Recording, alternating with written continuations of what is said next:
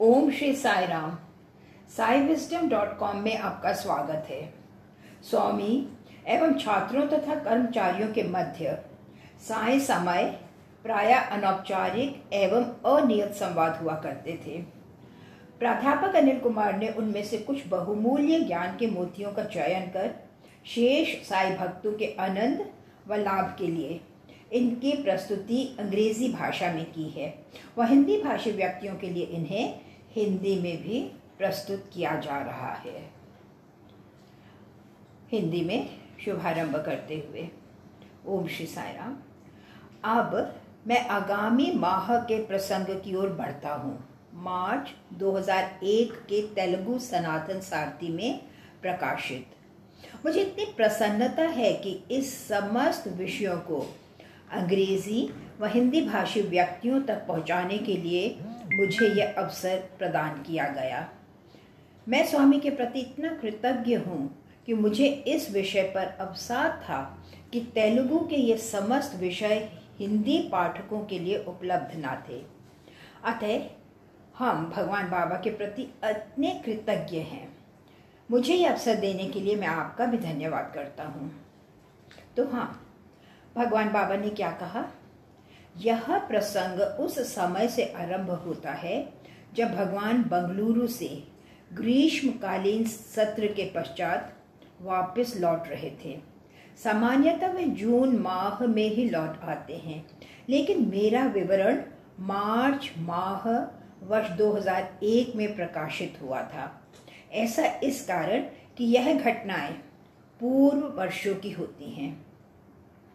जैसे कि मैंने आपसे पूर्व में कहा, मैं सनातन सारथी को एक साथ ही अनेक घटनाओं का विवरण भेज देता हूँ। तथापि पृष्ठों की उपलब्धता एवं पृष्ठों की संख्या जो निर्धारित की जाती है, उस पर निर्भर करते हुए वह कुछ प्रसंगों का ही प्रकाशन कर सकते हैं। क्योंकि संपूर्ण पत्रिका केवल मेरे लिए ही नहीं सभी को अपने लेख प्रकाशित करने का अवसर प्राप्त होना चाहिए। वह भगवान के प्रवचन का प्रकाशन तो नितांत अनिवार्य ही होता है। अतः माह, जिनमें ये प्रसंग प्रकाशित किए गए हैं, वह वही माह नहीं जिनमें ये घटनाएँ घटित हुई। आशा है ये पर्याप्त स्पष्ट है। भगवान बंगलुरु से लौट रहे थे। वह संपूर्ण पुटपर्ती ग्राम आनंद से झूम उठा था। सभी मार्गों पर भव्य आकर्षक सज्जा की गई। उपमार्गकों के सभी ग्राम भी सुसज्जित थे। इसके अतिरिक्त लगभग साठ सत्तर स्थानीय ग्रामीण व दुकानदार मोटरसाइकिल लेकर स्वामी का नगर के बाह्यांचल में स्वागत करने पहुँचे। व उन्हें प्रशांति निलयम तक मार्ग रक्षण कर ले आए। मुझे भागवतम के उन दिनों का स्मरण हो रहा है। भगवान कृष्ण का भी संभवतः इसी प्रकार ही स्वागत किया हो, गया होगा, जब वह वृंदावन से मथुरा पधारे। भगवान बाबा का स्वागत भी इसी प्रकार भव्यता, उल्लास, हर्ष, आनंद के साथ किया गया। हमें ज्ञात हुआ कि मार्ग में स्वामी बुदनहल्ली नाम के एक ग्राम में रुके। वहाँ एक पाठशाला है, जिसकी स्थापना भगवान बाबा ने ही की थी। इस पाठशाला में लगभग एक हज़ार छात्र हैं। इसके अतिरिक्त अनेक समर्पित, प्रतिबद्ध शिक्षक, जो सभी अविवाहित हैं व उच्च शिक्षित हैं। तो हाँ यात्रा के बावजूद भी मुदनहल्ली में रुकने व वहाँ एक प्रवचन देने के पश्चात भी भगवान पुटापर्ती पहुँचे तो अति अति तरोताज़ा स्फूर्त प्रतीत हो रहे थे। वे थकित न दिखाई दे रहे थे। उनके मस्तक पर कोई श्वेद न था। यह ही दिव्यता का गुण विशेषता है। अतः स्वामी का यहाँ अति उत्तेजना पूर्वक आनंद से परिपूर्ण ही स्वागत किया गया। वेदोच्चारण करते हुए छात्रों ने उनका अभिनंदन किया।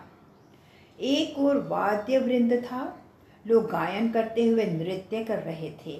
वह स्वामी, यद्यपि उनका यहाँ आगमन अपराह्न अढ़ाई बजे हुआ, तथापि चार बजे वह दर्शन हेतु तैयार थे। तनिका बधान दो, ऐसा करना कदाचित केवल भगवान के लिए ही संभव है। हम किसी के लिए यह नितांत असंभव ही होगा।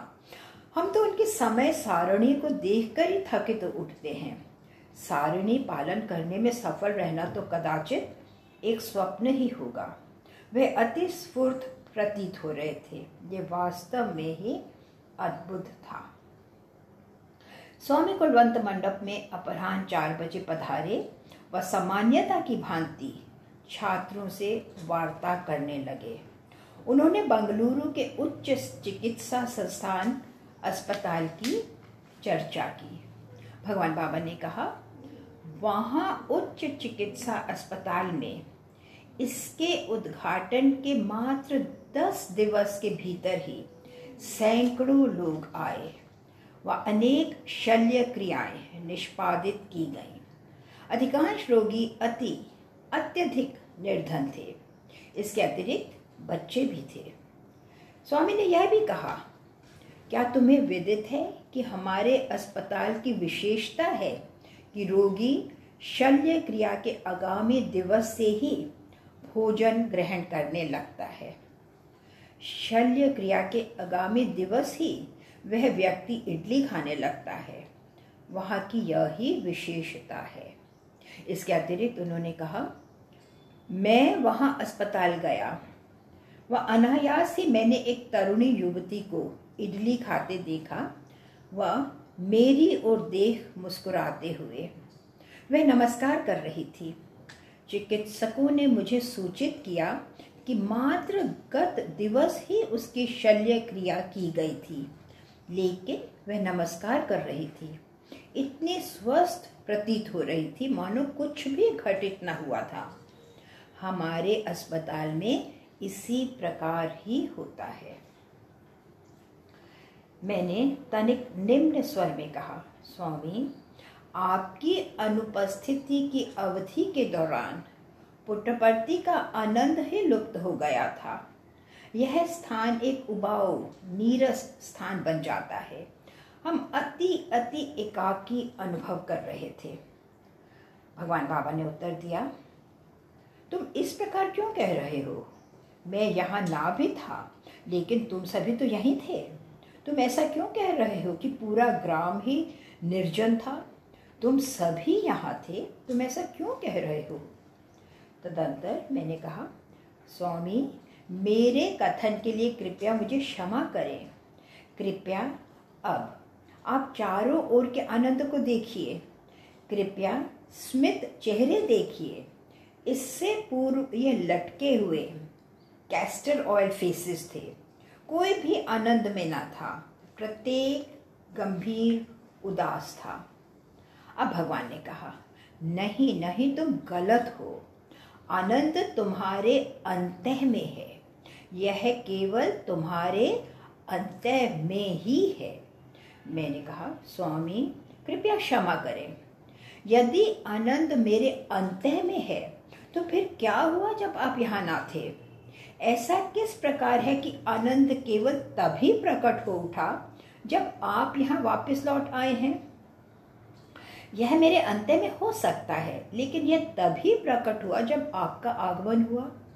आपकी अनुपस्थिति में मुझे इसकी विद्यमानता का कोई ज्ञान ना था। ऐसा किस प्रकार है? स्वामी, कृपया इसकी व्याख्या कीजिए। भगवान बाबा ने कहा, नहीं, तुम आनंद के स्वरूप आनंद तुम्हारे अंत में है। लेकिन अनुपस्थिति की यह भावना, स्वामी की अनुपस्थिति की वस्तुता भावना ने तुम्हारे अंत के आनंद को अवर्णित कर दिया था। आंतरिक आनंद विलगता की भावना से अवर्णित हो गया था। स्वामी की अनुपस्थिति के विचार मात्र से ही। कितना सत्य है ये। हमें अपनी वास्तविक प्रकृति का विस्मरण हो गया है। हम सत्य के स्वरूप हैं, शांति व प्रेम के, लेकिन हमारा वास्तविक अभिज्ञान दीर्घ काल पूर्व ही विस्मृत हो चुका है। हमारे अनुचित विचारों ने हमारी वास्तविक प्रकृति को अवर्णित कर दिया है। अतः दोष हमारे विचारों में निहित है, ना कि हमारी वास्तविक प्रकृति में। तदंतर वार्तालाप धीरे धीरे गुजरात भूकंप के विषय की ओर बढ़ने लगा। यह गुजरात में भूकंप के समय था। पुटपर्ती लौटने से पूर्व स्वामी ने निर्देश दिए। उन्होंने भूकंप पीड़ितों के लिए कंबलों, भोज्य पदार्थों, पात्रों इत्यादि से लदे। कितने ही वाहन वहाँ भेजे।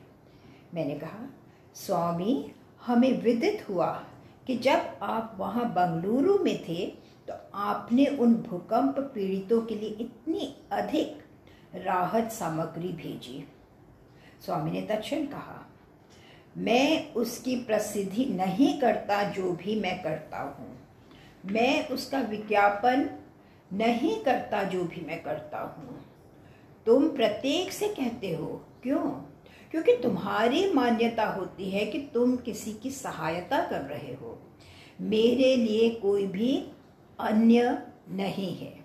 सभी मेरे स्वयं के लोग हैं। सभी मेरे स्वजन हैं। अतः मुझे प्रसिद्धि करनी ही क्यों चाहिए? मैं अपने ही परिजनों की सहायता कर रहा हूँ। अतः इसके विज्ञापन प्रसिद्धि की कोई आवश्यकता नहीं।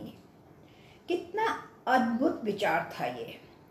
स्वामी ने लगभग पचहत्तर हज़ार साड़ियाँ भेजी।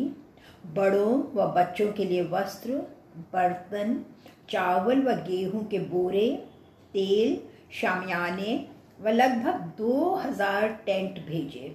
इन समस्त के साथ प्रशांति निलायम से पचास स्वयं सेवक भेजे। साथ ही कुछ वरिष्ठ व्यक्ति जिन्हें उनके अधीक्षण में वितरण करने का निर्देश दिया गया था व वहाँ राहत कार्यों के प्रबंधन व अधीक्षण का। वास्तव में यह अविश्वसनीय ही था। तदंतर मैंने कहा, स्वामी, जिस सीमा तक आप उन पीड़ितों की सहायता कर रहे हैं, मैं उसका वर्णन भी नहीं कर सकता। भगवान पीछे की ओर मेरी ओर उन्मुख हुए व कहा मैं इसे तनिक भी सहायता की मान्यता नहीं देता। क्या तुम्हारा विचार है कि तुम अपनी पत्नी व अपनी संतान की सहायता कर रहे हो? नहीं। उनका अनुरक्षण तुम्हारा दायित्व है। सभी मेरी संतान है। अतः उनका अनुरक्षण, उनकी अपेक्षा मेरा दायित्व है।